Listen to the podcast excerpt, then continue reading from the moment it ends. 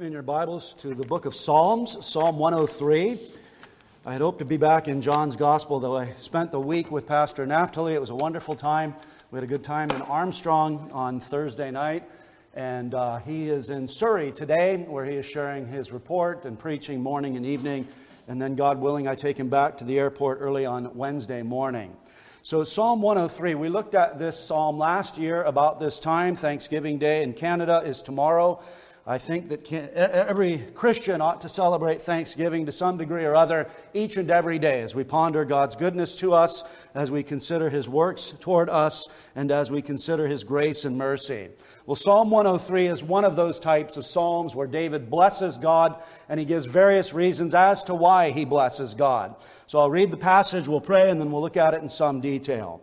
So, Psalm 103, beginning in verse 1, a psalm of David. Bless the Lord, O my soul, and all that is within me. Bless his holy name. Bless the Lord, O my soul, and forget not all his benefits, who forgives all your iniquities, who heals all your diseases, who redeems your life from destruction, who crowns you with loving kindness and tender mercies, who satisfies your mouth with good things, so that your youth is renewed like the eagles. The Lord executes righteousness and justice for all who are oppressed. He made known his ways to Moses, his acts to the children of Israel. The Lord is merciful and gracious, slow to anger, and abounding in mercy. He will not always strive with us, nor will he keep his anger forever. He has not dealt with us according to our sins, nor punished us according to our iniquities. For as the heavens are high above the earth, so great is his mercy toward those who fear him. As far as the east is from the west, so far has he removed our transgressions from us. As a father pities his children, so the Lord pities those who fear him. For he knows our frame, he remembers that we are dust. As for man, his days are like grass, as a flower of the field, so he flourishes. For the wind passes over it, and it is gone, and its place remembers it no more. But the mercy of the Lord is from everlasting to everlasting on those who fear him and his righteousness to children's children, to such as keep his covenant, and to those who remember his commandments to do them. The Lord has established his throne in heaven, and his kingdom rules over all. Bless the Lord, you his angels, who excel in strength, who do his word, heeding the voice of his word. Bless the Lord, all you his hosts, you ministers of his, who do his pleasure. Bless the Lord, all his works in all places of his dominion. Bless the Lord, O my soul. Amen. Well, let us pray. Our gracious God and Holy Father, we thank you so very much that you are God for us, that you are God of grace and mercy and glory and power, and a God who has dealt so kindly with us. We know we're not heaven bound because of our works or our law keeping, but because of your provision in the gospel of your dear Son, our Savior.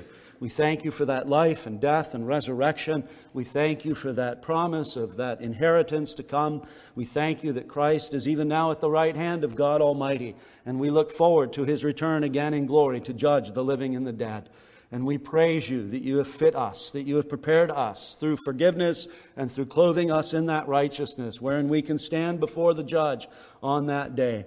And Lord God, we pray that many others would come to a saving knowledge of our, of our Lord Jesus. We pray for this place. We pray throughout this city and this country that as the gospel goes forth today, you would bless it by the power of the Spirit. Sinners would come to see that Jesus Christ alone is able to save to the uttermost. Sanctify and strengthen your people. Build us up in our most holy faith. Cause us to be a people that exercise gratitude and thankfulness as we ponder the great things that you have done, that you are doing, and that you promise to do in the future. And forgive us now for all sin and unrighteousness. And we pray these things through Jesus Christ our Lord. Amen. Well, as I said, Thanksgiving ought to be in the hearts of God's people each and every day as we ponder His goodness and His kindness and His mercy to us. And I think Thanksgiving or gratitude is perfectly fitted to acknowledge the graciousness of God. In other words, we don't thank God because of our performance. We don't thank God because we're great guys and girls. No, we thank God because in the gospel, He has begraced us. He has bestowed upon us favor in and through His Son, the Lord Jesus Christ. So, gratitude or thankfulness expressed in the hearts of God's people is an acknowledgement of what the hymn writer said. Nothing in my hand I bring, simply to thy cross I cling. We receive all blessing and all provision from our good God. David was not a stranger to this. The history of David, king of Israel, demonstrates that he knew how to abound, but he also knew how to be abased. He knew what victory was, he knew what triumph was, but he also knew what, what uh, uh, the, the depths of despair could bring. He knew his own sin, his own unrighteousness, his lawlessness. He celebrates here not only the, the, the provision of God in terms of temporal things, God kept David going, God kept David alive, but he acknowledges God's hand in the spiritual things as well. And so, as we go through this psalm, I'm going to encourage all of us to consider how it's applicable in our lives. To see that David's response is appropriate here. Bless the Lord, O my soul, and all that is within me. Bless his holy name. So let's look first at the reminder to bless God in verses 1 and 2. Secondly, the reasons to bless God in verses 3 to 18. And then finally, the reflection on the kingdom of God in verses 19 to 22. But note first this reminder. David's talking to himself here. After telling us that he himself penned this under the inspiration of the Spirit, a psalm of David, we now see David talk to himself. Perhaps you've been in a car and you've looked over and you've seen somebody talking to themselves. Now, I know it's perfectly appropriate these days to consider they might be on the phone. But years ago, when we didn't have phones, you'd see people doing that. You might see me doing that if you pulled up next to me. People need at times to talk to themselves, and David here reminds himself concerning this particular responsibility to bless the Lord. Notice, bless the Lord, O my soul, and all that is within me, bless his holy name. This is not a practice confined to Psalm 103. For instance, in Psalms 42 and 43, David again talks to himself. There he's despondent. There he's downcast. There he's what we might call depressed. And so he says to himself, very specifically and appropriately, he says, Why are you cast down, O my soul? And why are you disquieted within me? Hope in God, for I shall yet praise him for the help of his countenance. So again, Psalms 42, Psalm 43, David speaks to himself. It is, as it were, he takes himself by the scruff of the, the, the, the shirt and he says, Listen, don't continue in this despondency. Don't continue in this depression, depression. Don't continue in this melancholic state, but rather hope in God. Now, brethren, that's not going to cure all your ills. That's not going to set you alight on the, the path of joy and happiness, but it's a good start. It's a good place to begin, to speak to yourself concerning the truth of God's holy words. And there is a self consciousness here. Bless the Lord, O my soul. But notice, and all that is within me, bless his holy name. He doesn't want to keep anything back. He doesn't want to hold out with reference to God. He doesn't want to be a miser or a Scrooge. He doesn't want to just dole out a little bit of blessing. But this God is so glorious. This God is so gracious. This God is so worthy. He imitates, or rather, Paul imitates him in Ephesians 1 3. Blessed be the God and Father of our Lord Jesus Christ, who has blessed us with every spiritual blessing in the heavenly places in Christ. In other words, God is so great, God is so glorious, God has been so profuse in his blessing to us. Let us in turn bless him. Let us in turn praise him. Let us meet his grace with our gratitude and let it well up in our hearts and minds so that we can adore him and honor him. Lloyd Jones makes the observation with reference to David speaking to himself here. He says, Have you not realized that most of your unhappiness in life is due to the fact that you are listening to yourself instead of talking to yourself? You listen to yourself. Oh, you're no, no. Nobody likes you. Nobody cares about you. Nobody wants you. You, you have all these circumstances that are bad. You need to talk to yourself. You need to get God's word in your mind and heart. You need to say with David here, Bless the Lord, O my soul, and all that is within me. Bless his holy name. And not only does he do this once, but he repeats it specifically in verse 2a. So after verse 1, bless the Lord, O my soul, and all that is within me, bless his holy name. And then in verse 2a, bless the Lord, O my soul. What do you think the theme of his psalm is? Ah, uh, blessing the Lord? Yes, that's it precisely when he repeats this. But as well, notice how the psalm ends. He goes from A to Z with the same theme in mind. Notice in verse 22 Bless the Lord, all his works, in all places of his dominion. Bless the Lord, O my soul. So for David, this is a necessity. For David, this is a corrective. For David, this is a rebuke. For David, this is encouraging. For David, he needs to remember to bless the Lord, O my soul, and all that is within me. Bless his holy name. And I think that one of the reasons why David reminds himself is because of the tendency to forget. We just sang in the hymn, prone to wander, prone to leave the God that I love. That's pathetic, isn't it? It's sad, but it's the experience consistently of all God's people. We're prone to wander, we're prone to leave the God that we love. We're prone to not bless the Lord. We're prone to not express gratitude. We're prone to see our, our situation and our circumstances and our miseries, and we're prone to not re- rea- uh, acknowledge the reality that God is for us even in the midst of that. So notice in verse 2b, he says, Bless the Lord, O my soul, and all that is within me. Bless his holy name. Bless the Lord, O my soul, and forget not all his benefits. He wouldn't say that if there wasn't the tendency to forget the benefits of God. He wouldn't say that if there wasn't the, the, the, the, propensity in the heart of even God's people, a man after God's own heart, to forget this vital aspect of true and undefiled religion. Not only visiting widows and orphans in their distress and keeping oneself unspotted from the world, but praising our great God, expressing gratitude to our glorious Lord. Forget not all his benefits. David outlines this because of a few things. First, the command to Israel. Go back to the book of Deuteronomy. The book of Deuteronomy, you see an emphasis at least a couple of times on the necessity to not forget. You can mark this down, brethren, and I'm stealing this, borrowing it from Dale Ralph Davis. Amnesia produces apostasy. Amnesia produces apostasy. Forgetfulness leads to defection. What's one of the means by which the people of God continue steadfast? One of the means by which the people of God continue perseveringly. One of those means is gratitude, thankfulness, acknowledging the grace of God. Well, God knew this relative to the history of Israel. God knew this with reference to the covenant people. God knew that He was going to bring them into a land flowing with milk and honey. What might their temptation be once they go into that land flowing with milk and honey? The temptation might be to not thank God. The temptation might be to forget God fact, they are reminded on several occasions when you go into the land, when you have vineyards that you didn't grow, when you have wells that you didn't dig, when you have food and blessings that you didn't get on your own merit, then remember the Lord. Because this tendency to forgetfulness will bring defection from the Lord very quickly.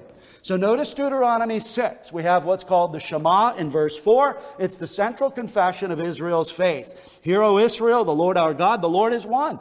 And then the response to that proposition is, You shall love the Lord your God with all your heart, with all your soul, with all your strength. And then God, through Moses on the plains of Moab, enjoins that the people of God teach these things to their children. When you rise up, when you walk by the way, when you lie down. There's to be impact of the Word of God on the life of the individual in terms of the family. This law should be written on the gate so that society benefits and prospers from the goodness and the kindness of the Word of God. And then notice specifically in verses 10 to 12. So it shall be when the Lord your God brings you into the land of which he swore to your fathers, to Abraham, Isaac, and Jacob, to give you large and beautiful cities which you did not build, houses full of good, all good things which you did not fill, hewn out wells which you did not dig, vineyards and olive trees which you did not plant. When you have eaten and are full, then beware. Why? Lest you forget the Lord who brought you out of the land of Egypt from the house of bondage. You see a similar em- uh, emphasis in Deuteronomy 8, and then a curse associated with the covenant is in Deuteronomy 28 47. In other words, God pronounces curses upon the nation of Israel if they go into the land and they defect. If they go into the land and they apostatize. If they go into the land and they don't do what God had called them to do. 2847 God upbraids the children of Israel when they end up in the land and instead of being joyful and instead of expressing their gratitude and instead of expressing their thankfulness to the God who provided that, they were just the opposite. It's for no accident that Paul in Philippians chapter 2 tells us to do all things without complaint or without disputing. Why is that? Because the proven track record of Israel in the Old Covenant shows complaint. It shows a lack of remembrance. It shows a tendency to apostasy through amnesia. And so, David, as he takes his, his soul by the scruff of the neck and he says, Bless the Lord, forget not all his benefits, he knows that this is a temptation. He knows that this is a peculiar challenge for the people of God. You have the tendency, so there's this command given to Israel, and then this tendency to forget. Brethren, uh, is your day punctuated by thankfulness and gratitude to the Lord? If it is, praise God. Maybe give us a lesson on how you achieve that and how you manage in a successful way to operate at that fever pitch. For most of us, we need to be reminded. We need to take our soul by the scruff of the neck and say, Bless the Lord, and forget not all his benefits. And then, of course, the presence of remaining corruption. It's not confined to one place or the other in the New Testament, but several of Paul's uh, epistles emphasize the necessity for thankfulness. Again, it acknowledges the grace uh, based character of our salvation. So we see the psalmist's practice, we see the psalmist's reminder. Forget not all his benefits. Now we move to the reasons to bless God in verses 3 to 18. So you see the progression. Bless the Lord, O my soul, and forget not all his benefits. Well, what benefits are those, David? I'm going to tell you in verses 3 to 18. If his soul should say to him, Well, what are those benefits, David? He's going to tell his soul. And as one who's penning scripture under the inspiration of the Holy Spirit, he's going to tell all of us. If you ask the question, What am I supposed to be thankful for tomorrow? What am I supposed to be thankful for today? What are the reasons that I have to bless the Lord? Well, listen to David. David furnishes us with a lot of things, a lot of particulars, a lot of details by which we can, we can appropriate in our own prayer closets. We can appropriate around our own dinner table tomorrow. When we rehearse the blessings of God, gratitude and thankfulness is the natural reflex from the blood, blood bought children of God. It's just normal. It's just the way it ought to be. So let's look at this section, 3 to 18, under three considerations. First, the identification of the gifts, verses 3 to 5. Secondly, the recipients of the gifts, verses 6 and 7. And then finally, the section rounds out with the giver of the gifts in verses 8 to 18. So, in other words, David starts first with what God does in terms of gifting his people, but he ends with who God is in terms of gifting his people. That's two good things for us to contemplate. Not only what we have as provision from God, but the God who gives it, right? God so loved the world that he gave his only begotten Son, that whosoever believeth in him should not perish, but have everlasting life. We need to understand not only the fact that he gives his Son, but we also ought to contemplate the giver of the Son. God did not spare his own Son, the apostle says in Romans 8, but he delivered him up how shall he not with him then freely give us all things? In other words, if the Father did the greatest in giving up his Son to death, then he's going to do the lesser, visiting you on a Thursday when you stand in need of grace. So we need to not only know the gift, but it's good to know the giver as well. So David highlights the gifts, but David highlights the giver. Notice in terms of the identification of the gifts, we'll break these down into two sections spiritual, physical. Spiritual and physical. We, as New Covenant Christians, know all about the spiritual. We're not so much thankful to God for the physical. And I don't know why that is. I mean, food from Costco is as much provision from the hand of God as going out into your garden and, you know, uh, and reaping the harvest. We have been blessed by God uh, in terms of temporal provision. Perhaps you need to be in a less affluent country to sort of focus in on this or hone in on this. You know, the, the, the Lord Jesus teaches us to pray, you know, for your daily bread.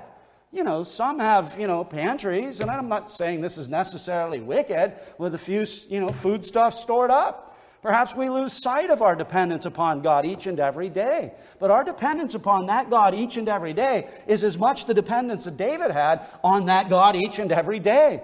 So we'll notice those physical blessings in just a moment, but notice the spiritual blessings. And he starts this off in verse 3a. And he starts this off with what Spurgeon calls a chief boon of our gospel. When he highlights the spiritual provision that God has afforded, he begins with the forgiveness of sins. So notice in verse 3 who forgives all your iniquities. Why do you think David starts there? Because David understood his guilt before a holy God. David understood what he was before God's grace came to him as both shepherd and as king. Remember that incident in 2, king, uh, 2 Samuel chapters 11 and 12. When kings went out to battle, David didn't go. David sent Joab in his place. David instead engaged in some leisurely recreational activity. Just happened to turn out to be adultery and murder, of course, and God dispatches Nathan the prophet to reprove him. And then God says, I have atoned for your sin. I have dealt with your sin. So David understood not only the guilt of his wretchedness, but he understood the grace of God. So, those who know their guilt, those who've experienced grace, again, the reflex action is the gratitude that is consistent with God's bounty. And that's precisely what we see here. He says, Who forgives all your iniquities? So David's guilt, 2 Samuel 11 and 12. David's, uh, the grace of God, 2 Samuel 12, 13. So David said to Nathan, I have sinned against the Lord. And Nathan said to David, The Lord ha- also has put away your sin. You shall not die. And then the gratitude of David expressed here and elsewhere. This isn't confined to Psalm 103 in the Psalter. We've got Psalm 32, 1 and 2. Blessed is he whose transgression is forgiven, whose sin is covered. Blessed is the man to whom the Lord does not impute iniquity, and in whose spirit there is no deceit. Psalm 65, 3. David says, Iniquities prevail against me. As for our transgressions, you will provide atonement for them when he starts to sort of underscore God's goodness and graciousness and provision that, that demands or elicits the response of gratitude and thankfulness, it's not accidental that he starts in the forgiveness of sins. It's not accidental that when Paul does a similar thing in Ephesians chapter 1, I've already cited verse 3 Bless, Blessed be the God and Father of our Lord Jesus Christ. And then he outlines the specific reasons why we're to bless God. The Father chose us, the Son redeems us, the Spirit seals and guarantees us. But notice, when he deals with the Son, guess what gets the attention in Ephesians 1 7? In him we have redemption through his blood the forgiveness of sins according to the riches of his grace. That doesn't surprise the blood bought children of God, does it? When you read the celebration on the part of the people of God and the thing that they seem to isolate for specific attention being forgiveness, as a Christian believer, you're not surprised. Because as a Christian believer, you say, Yay and Amen. As a Christian believer, you rejoice when we sing, My sin, oh, the bliss of this glorious thought. My sin, not in part but the whole, is nailed to the cross, and I bear it no more. Praise the Lord, praise the Lord. Isn't this one of the chiefest boons of our religion? To be forgiven, to be cleansed in that fountain that is open for sin and uncleanness? To have redemption through his blood, the forgiveness of sins, according not to just a, a meager amount of the riches of grace, but according to the, to the riches of his grace. It ought not to surprise us that David begins here. The Geneva Bible says that is the beginning and chiefest of all benefits, remission of sin. Spurgeon says he selects a few of the choicest pearls from the casket of divine love, threads them on the string of memory, and hangs them about the neck of gratitude. He goes on to say, Pardon sin is, in our experience, one of the choicest boons of grace, one of the earliest gifts of mercy. In fact, the needful preparation for enjoying all that follows it, till iniquity is forgiven, healing, redemption, and satisfaction are unknown blessings. So again, it's not accidental that David starts here. It's not accidental that Paul starts here. It's not accidental that the Christian believer starts here. We're forgiven of our sins. We're cleansed in the blood of the righteous one. And notice, it's not some of our sins. Wouldn't, wouldn't that be miserable if in verse 3a he says, Who forgives some of your iniquities? He just forgives some of them. That's not good news, is it? Not at all. Just, just some? Just, just a part? Just a few, just a little bit? That would be depressing. See, we don't press, uh, preach the depressing news. We preach the good news. We preach the gospel.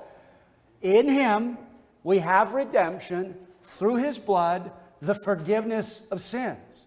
1 John 1 9. If we confess our sins, He is faithful and just to forgive us.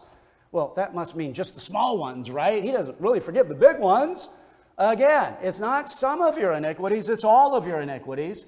And the all there means all big ones, small ones, medium ones, whatever sins you have, when you bring them to that fountain that is open for sin and uncleanness, they will be washed. You will be cleansed. In Psalm 25 11, pardon my iniquity, O Lord, for your name's sake, for it is great.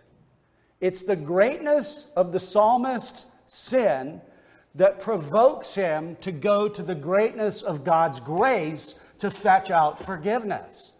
See, this idea that I'm so sinful, God could never forgive me, that's not biblical.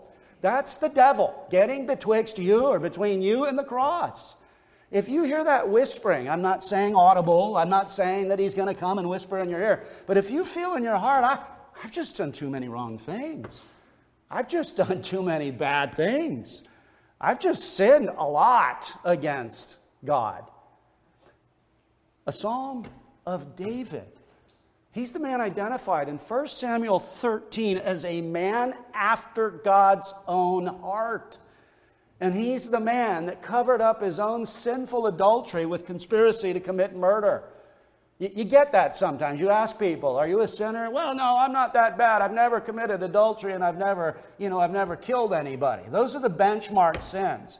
Intriguing that God tells us that the benchmark sins can be forgiven. God tells us in 1 Samuel 11 and 12 that those sins, as wretched and as foul as they are, I'm not saying it's okay. I'm simply saying that God's grace is, is sufficient. Newton said, I'm a great sinner, but I praise God because He's a great Savior. He doesn't heal, He doesn't forgive, He doesn't pardon some of your sins.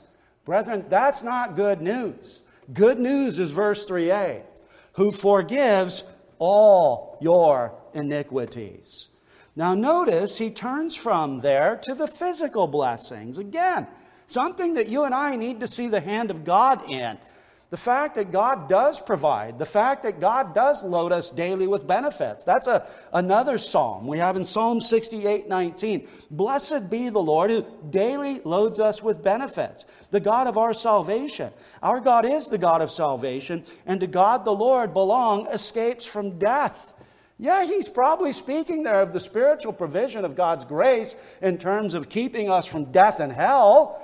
But based on what we read in Psalm 103 and other places in David's life, we see that he's not only thankful to God for the spiritual provision, but for the temporal provision also. The fact that on, you know, several occasions, humanly speaking, David should have died.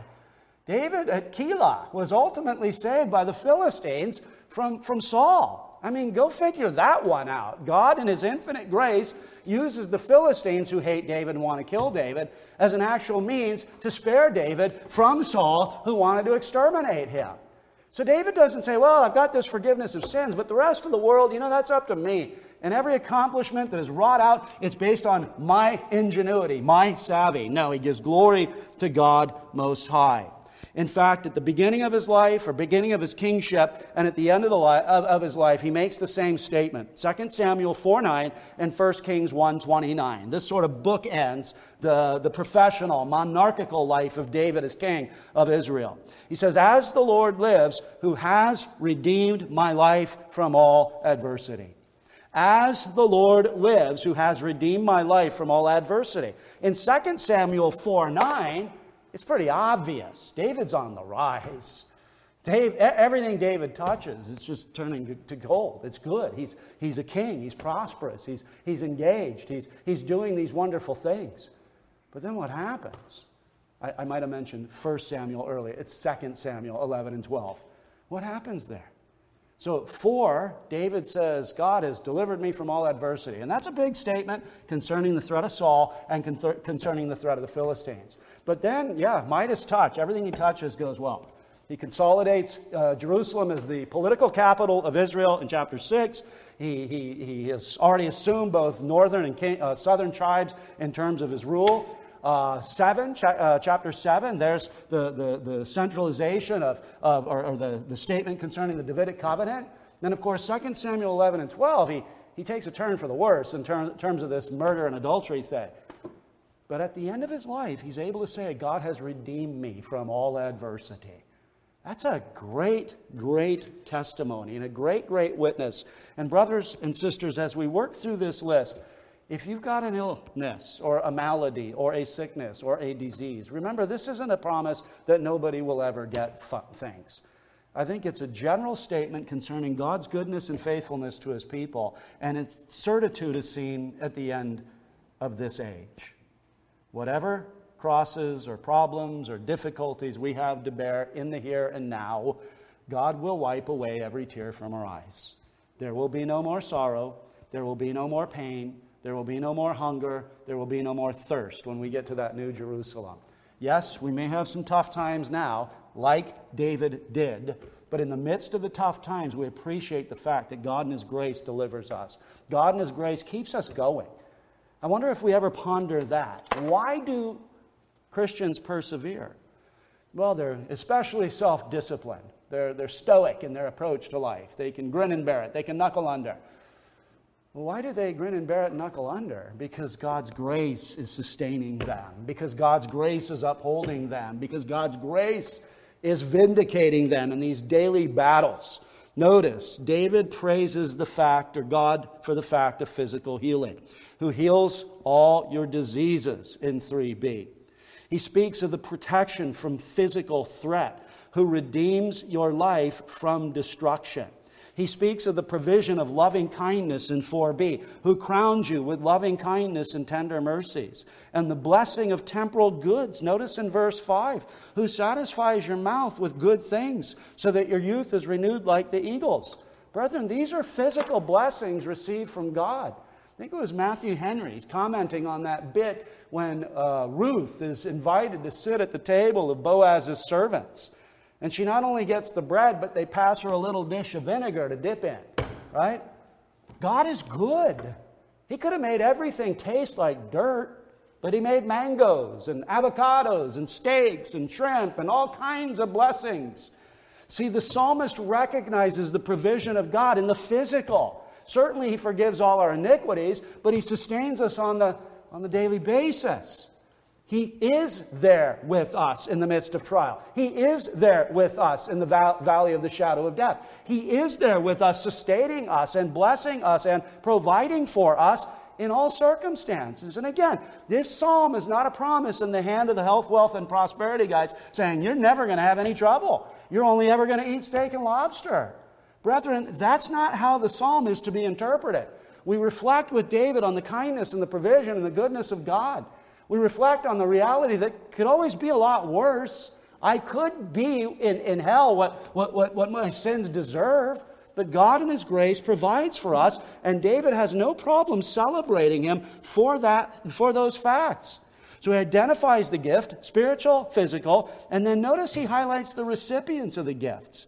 Specifically in verses, uh, uh, verse 7, he made, I'm sorry, verse 6, the Lord executes righteousness and justice for all who are oppressed.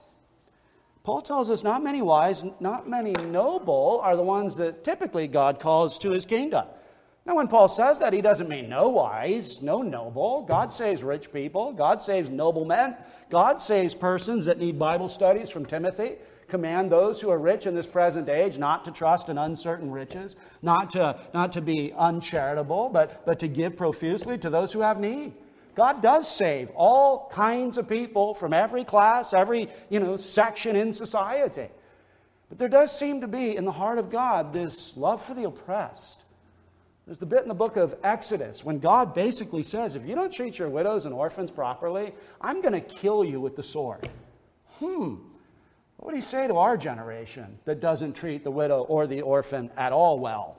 What would he say to our generation that doesn't treat the, the, the, baby in utero or the older person getting ready to, to, to pass from this life? How do we treat them? We treat them barbarically. We ought to fear that sword because God Most High is not mocked. And yet we see that heart of God for the oppressed. And I think some of it is connected to what you see next in verse 7. He made known his ways to Moses, his acts to the children of Israel. In Exodus chapter 2, right around verse 25, the children of Israel are suffering great bondage. They're in Egypt. The, the old Pharaoh's gone. The favor toward Joseph is forgotten. And now the Pharaoh has enslaved the children of Israel. What do they do? They, they cry out to Yahweh. They don't cry out in repentance. They don't say, Lord, we sinned. Help us to, to repent and, and get our eyes back on you. No, they're just crying out because it hurts. And God hears their cry. Same with the book of Judges. You see them oppressed by foreign invaders. And what do they do? They cry out to God. And always not in the case of repentance, but it hurts, Lord. Vindicate your, your people. And what does God do? He vindicates his people. So the targets of his mercy are the oppressed. The targets of his mercy are the, the children of Israel. They're the recipients of the gifts of God. Now, there is a general sense outside of the communion of God's saints where do, uh, people, image bearers, oftentimes have good lives. I mentioned this earlier in the confession study, Psalm 73. Sometimes the wicked have such good lives that, that Asaph starts off with God is good to Israel, to such as fear him. Then he says, As for me, my foot nearly slipped. Why? Because I saw the righteous suffer and I saw the unrighteous abound. I wasn't sure how to make heads or tails out of that until I went into the sanctuary. Then I understood that thou dost set them in slippery places, talking about the wicked. In other words, they might enjoy things for a time, but not exercising gratitude to God, not having that forgiveness of sins, it will ultimately be their undoing on that day of judgment. So God looks to his oppressed people. God looks to his people and uh, uh, uh, abounds in terms of gifts toward them. And that brings us to the giver of the gifts. Notice the perfections of God are indicated in verse 8. The Lord is merciful and gracious. Don't you love that? You and I can be or have, to a small degree, mercifulness and graciousness, right? If there was a command in the scripture that says, go and be merciful and gracious, you can, with the Spirit aiding you, have a degree of that. It's a nice thing, right? As Christians, with the Spirit, we can respond to God favorably and do those things. But you can't say of us, He is merciful and gracious. You can't say of us, He is love. You can't do that. But see, God is His perfections. All that is in God is God. His essence is identical with His perfections. All that is in God is God. And so the psalmist is able to say, The Lord is merciful and gracious. This is who He is. So, brethren, it's good to praise Him for His gifts, but it's good at times to bask in the glory of the giver Himself and rejoice in the understanding of this God. He's merciful and gracious. Consider the, the fact that there is a lot of things going on in the world today, and, and not just today. If we lived at the time of the Roman Empire, this would be as appropriate. Righteousness and justice are the foundation of God's throne, according to Psalm 89. What's that tell us? Well, it tells us what Jesus says in Matthew 25. There's a day of reckoning coming. The enemies of God will be cut off. That's not given so that we are arrogant or bold or un, you know, unsavory or ungodly, but it is there to steady us and to comfort us in the knowledge and the reality that, that nothing gets past God. It, it just doesn't. He doesn't, you know, turn his back for a moment and the, all the wicked just go nuts and, and then he turns back and they're not going to get recompense. Oh no we will all stand before the judgment seat of Christ, 2 Corinthians 5, to give an account of deeds done in the body, whether good or ill. The eyes of Yahweh, according to Solomon in the book of Proverbs, are, are in every place, beholding the good and what? The evil. You see that today. People get away with what we see as murder, and we think, oh man, is, where's God? Well, that's not the first time that response has been evoked. God's patience is not to be interpreted by us as God's disinterest. God's ways are not our ways. His thoughts are not our thoughts. His time frame is not our time frame.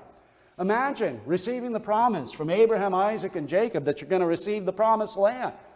Well, did they get it right away? Jacob and Joseph breathe their last, and boom, there they are in the promise. No, we know there's a 400 year period there. We know there's a 400 year period, much of it marked by slavery and misery and oppression. A 400 year period there where it might have appeared that God's long suffering was to be interpreted as God's disinterest into the current doings of men.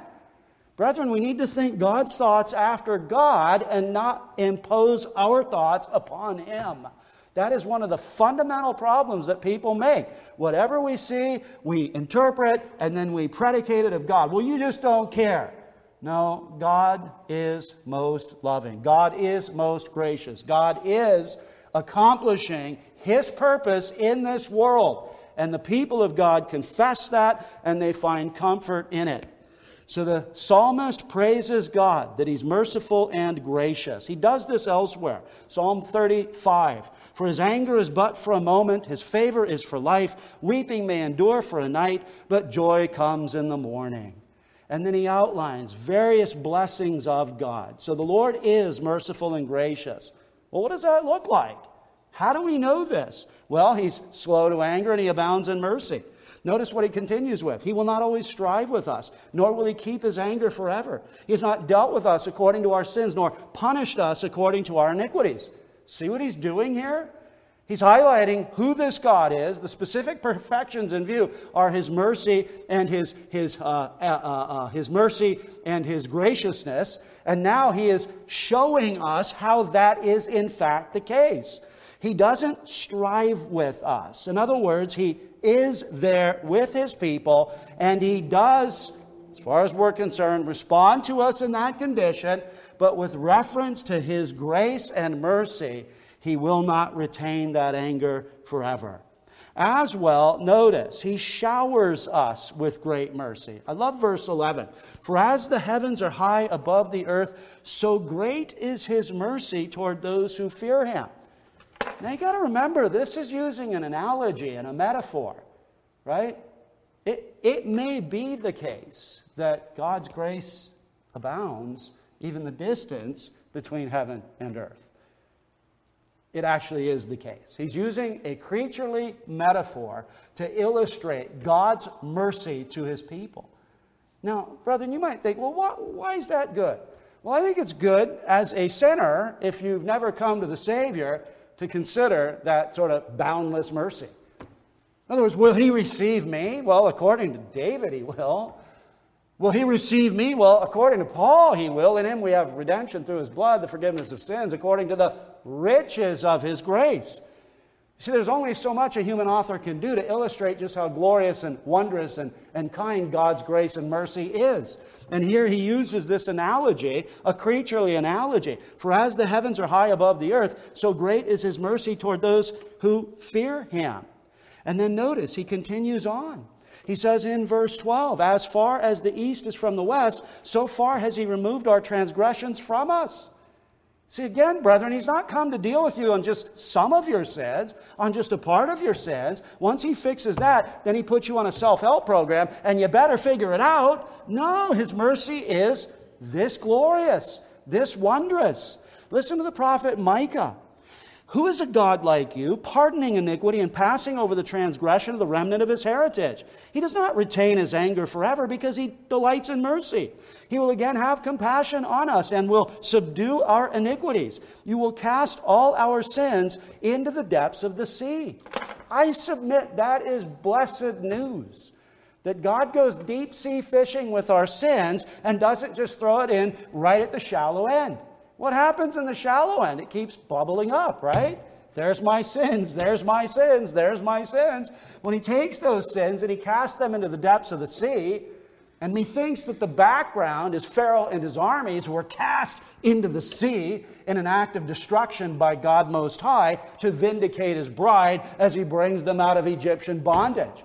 He celebrates the fact that he casts our sins into the depths of the sea they're not going to keep coming up to harm you or, or to, to, to call you to liability.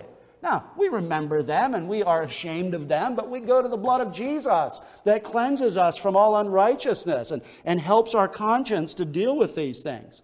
But notice, not after, uh, after he forgives our sin, notice that he's tender toward us in verse 13. As a father pities his children, so the Lord pities those who fear him. Isn't that good language? Does it make you just want to run to God? Not run away from God. He pities us. Why? Because He's a father to us. I mentioned Exodus 2. They cry out in bondage. What does God do? God calls Moses to function as the deliverer to bring his people out of bondage. In other words, they cry, He delivers. You see it as well throughout Old Testament narrative. Deuteronomy chapter 1 on the plains of Moab. Moses says, God, or God through Moses says, I carried you through the wilderness like a father carries his son. That's the way God acts to and for his people. It's a blessed and a wonderful thing. Notice in verse 14, he knows our frame, he remembers that we are dust. Isn't that a wonderful statement? I, I kind of think it is. we can be somewhat and maybe I shouldn't predicate this of we. I have in my past not been always, you know, as kind to my children when they were little as I ought to have been. You know, get up, knuckle under, brush off that gaping wound, and come on, let's go. God pities us. Why? Because He knows our frame. We've got the world and we've got the devil, and both of them function to accuse us. Friends might say, You're not as holy as you ought to be. The devil's right there roaring in your ear. You're not as holy as you ought to be. But it's that self, I think, that a lot of people struggle with, right? Don't you say that to yourself? You're not as holy as you ought to be. You've heard how many sermons and you're still like dead weight. You're, you, you know, your heart's the equivalent of a cold fish on a Sunday morning. David wakes up and he says, I was glad when they said unto me, Let us go to the house of the Lord. Sometimes we wake up and we uh, hit, the, hit the snooze button. I don't know that I want to get up we can be pretty hard on ourselves. We need to remember this, this aspect or facet in terms of God's nature. He pities us, He knows our frame, He knows that we're dust.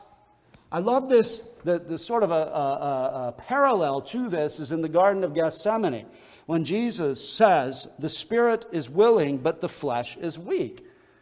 Brethren, if it were you and I, and we are just on the crux of heading to the cross, and we bring our three close friends with us into Gethsemane, and they fall asleep while we're exceedingly sorrowful, and while we're, you know, sweating drops of blood out of our pores, I'd be mindful to smack them on the head and say, Wake up. Come on. I, am in dire straits. I've got issues. I've got things I've got to contend with. He acknowledges the spirit is willing, the flesh is weak. He's not condoning sin or sluggishness or anything like that, but he pities us and he knows our frame. We need to know our own frame before a thrice holy God and to realize that he deals with us as a father deals with his children. Again, not so that we can go out and sin, but when we do sin, knowing that we have an advocate with the Father, even Jesus Christ the righteous. And then he summarizes this brief section in 15 to 18 with a contrast. With a contrast. Notice first man.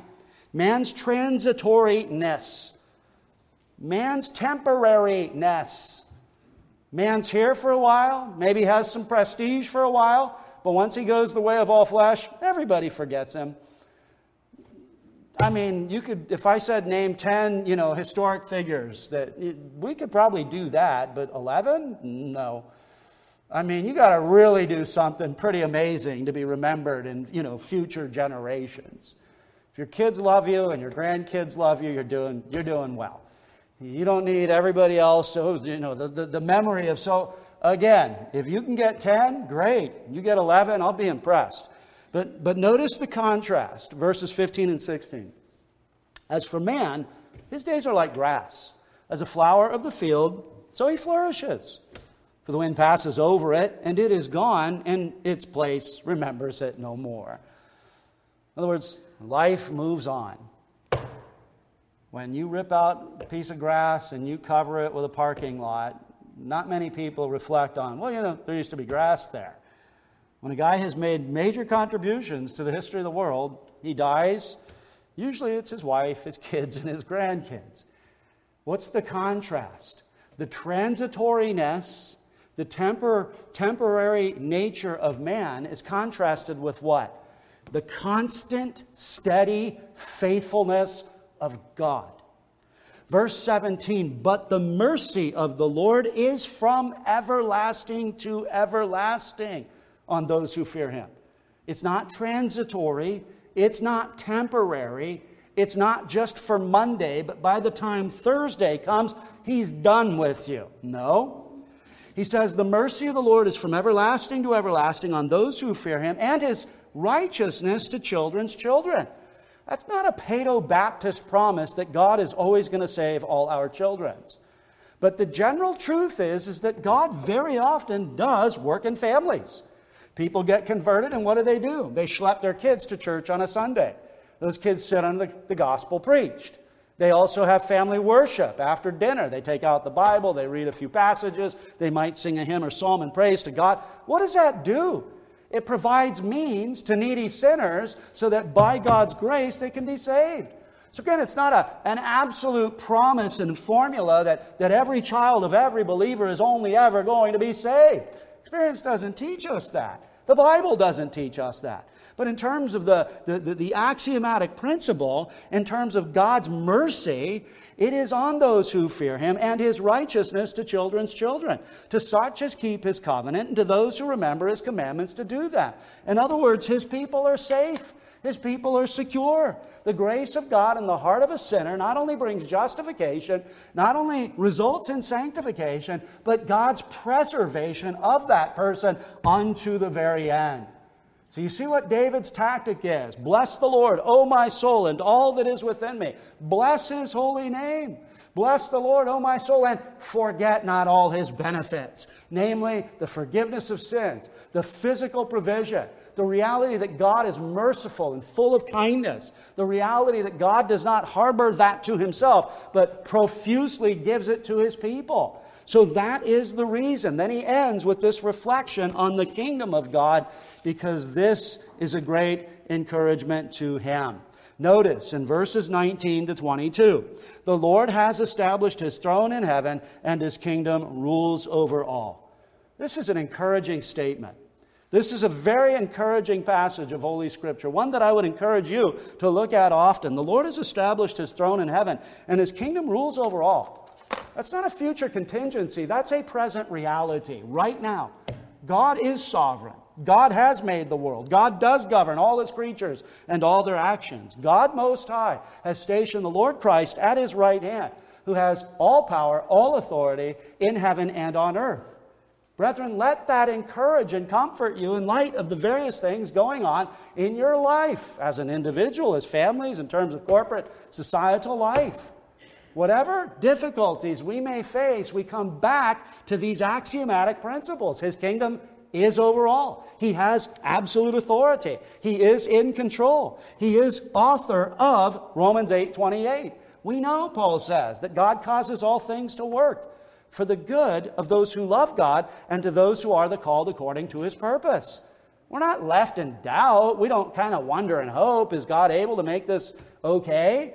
You know, when you read the, the Joseph narratives, rehearsing a bit of what we looked at in, in Providence this morning in chapter 5, well, you know, when, when, when Joseph is sitting in that pit, moaning and groaning to get out of that pit, do you know his brothers actually sit around the pit and have a sandwich?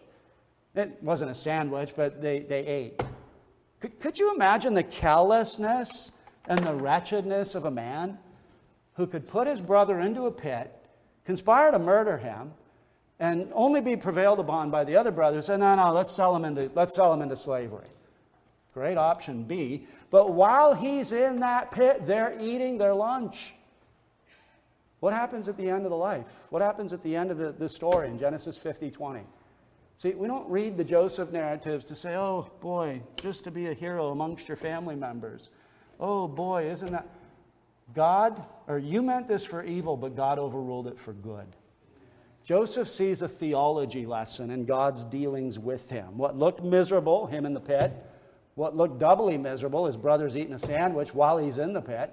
What looked triply miserable was when he sold, was sold into the hands of those, those marauders and then ultimately delivered up to, to Egypt. See, they didn't see that he was going to be instrumental in preserving those people, keeping those people. You, you meant this for evil, but God overruled it for good. Pastor Naphtali's sermon last Sunday morning, Acts chapter 2. How did Jesus go to that cross? Yes, via lawless hands, but according to the predetermined plan and purpose of God. God takes horrible things and makes straight things out of them. That's what he does. And that's what brings the psalmist comfort. And that, brethren, is what is going to bring you comfort.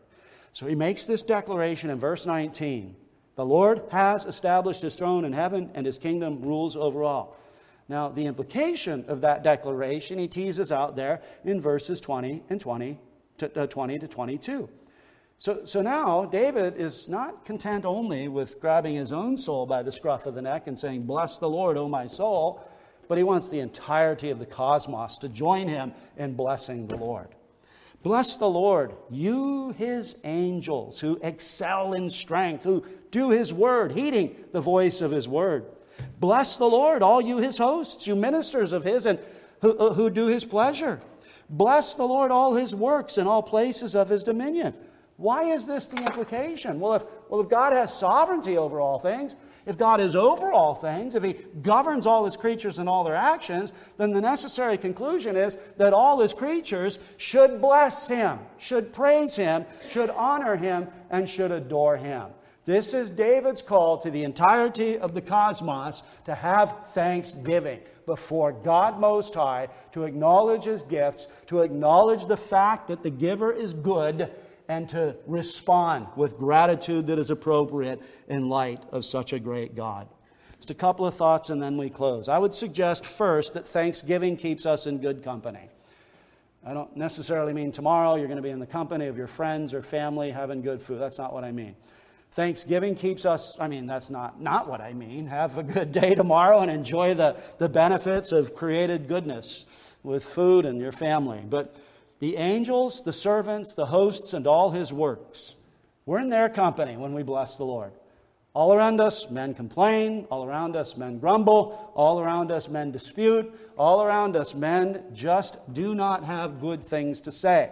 So when we bless the Lord, we enter the rank of the angels. We enter the, enter the rank of these holy servants of God that bless his holy name.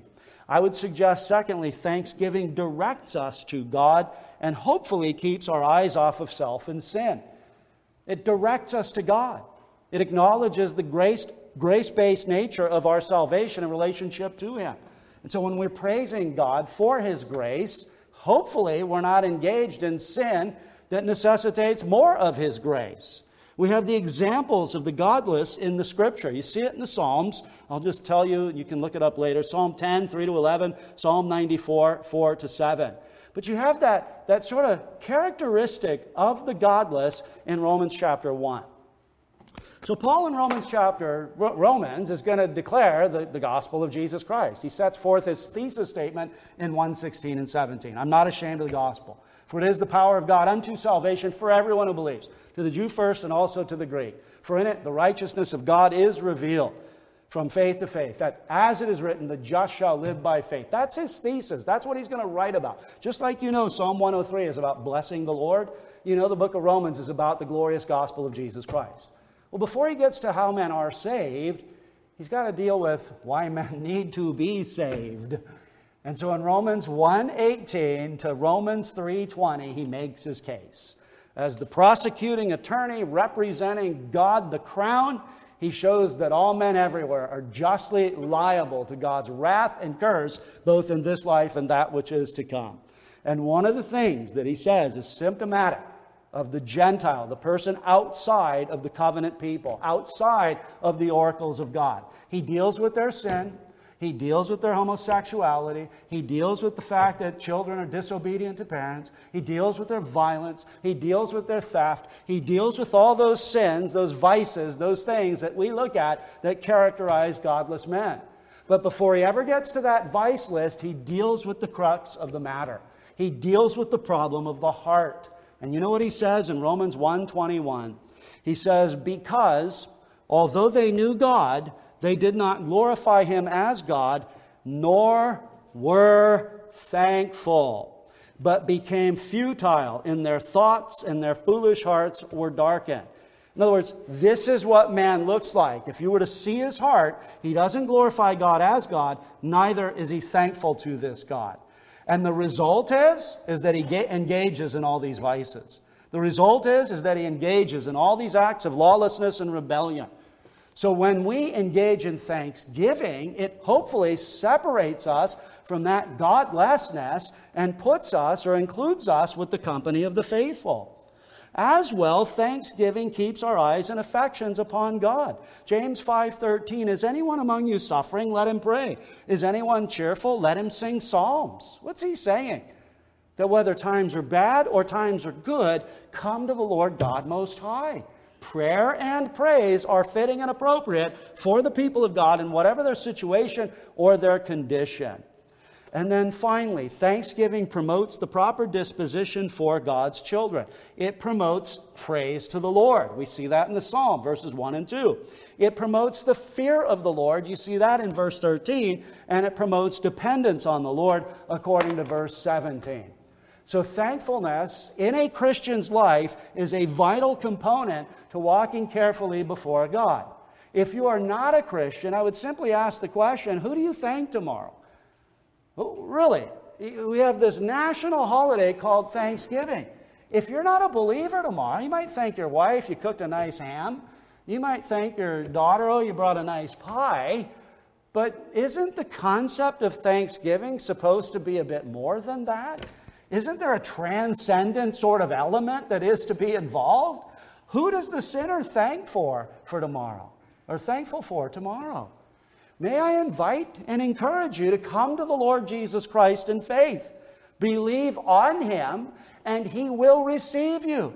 You get the forgiveness of sins and a righteousness that avails with God. And then I would encourage you tomorrow to thank him and then on Tuesday to thank Him, and then on Wednesday to thank Him. And don't stop thanking Him and expressing that gratitude because of our guilt and God's grace and the reality that He's brought us out of darkness into marvelous light. He's still in the business of doing that, He's still in the business of forgiving all the sins of sinners. So do not tarry, do not hesitate, but come to the Lord Jesus Christ. Well, let us pray. Our Father in heaven, we thank you for this psalm. We thank you for David's mindset and heart that he so wonderfully communicates here. And I pray that you would help us to do likewise, to bless the Lord with, with all our soul, with everything that is in us. Cause us to reflect upon your, your gifts to us. Cause us to reflect upon you as the giver. And may we respond in worship and in praise and in adoration. We thank you for the gospel of our salvation. We thank you for the grace of our, our Lord Jesus Christ. We thank you that though he was rich, yet for our sakes he became poor, that we through his poverty might become rich. We bless you, we praise you, and we thank you. In Jesus' holy name, amen. Well, why don't we stand and sing praise to our triune God, Father, Son, and Holy Spirit, using the doxology. Page 568 in the hymn book. 568 will stand as we sing together.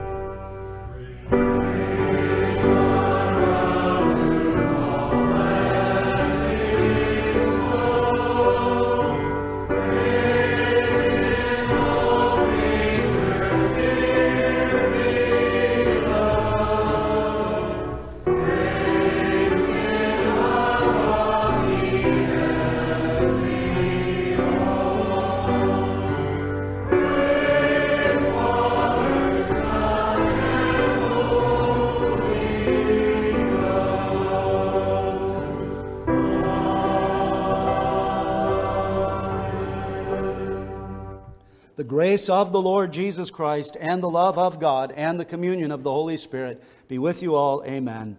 Lord, go with us now. Help us to sanctify the day, to call it a delight. And may you bless and encourage each one of us and build us up in our most holy faith. And we ask for your blessing upon the word as it goes forth throughout the earth. May it run swiftly and be glorified. And we pray through Jesus Christ our Lord. Amen. Well, you may be seated for a brief time of meditation.